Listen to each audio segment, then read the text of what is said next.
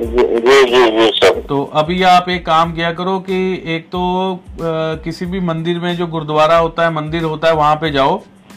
जी। वहाँ की रसोई घर के अंदर कोशिश करो अगर कोई सेवा कर सकते हो सेवा करो नहीं तो वहाँ पे खाने पीने का जो सामान होता है कच्चा सामान जैसे आटा दाल चावल ऐसी चीज़ें वहाँ पे डोनेट करिए।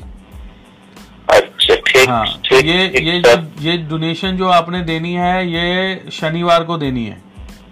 जी ठीक ठीक है ना? तो ये चीज़ें जो है इसको शनिवार को दे सकते हो बुधवार को दे सकते हो ये चीज़ें अभी आप शुरू करिए एक तो ये काम करिए। जी। दूसरे नंबर पे आप हनुमान चालीसा का पाठ पढ़ना शुरू करो।